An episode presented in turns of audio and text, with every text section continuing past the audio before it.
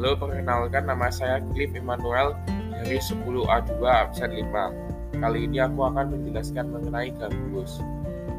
Alat musik gambus berasal dari daerah Timur Tengah, Riau, yang menyerupai alat musik mandolin. Alat musik ini merupakan alat musik yang dimainkan dalam berbagai kesenian di Indonesia, yang salah satunya adalah orkes gambus yang berasal dari suku Betawi.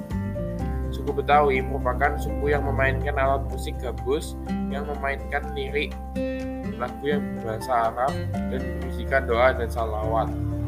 Di samping itu, alat musik ini dimainkan dalam tarian sabit yang berasal dari daerah suku Melayu yang menjadi musik pengiring dalam tarian tersebut.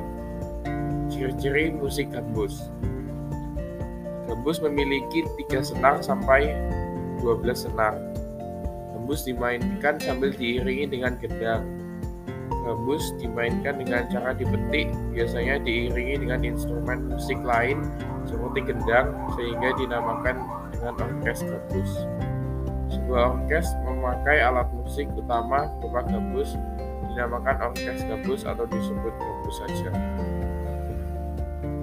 Sekian dari saya, terima kasih.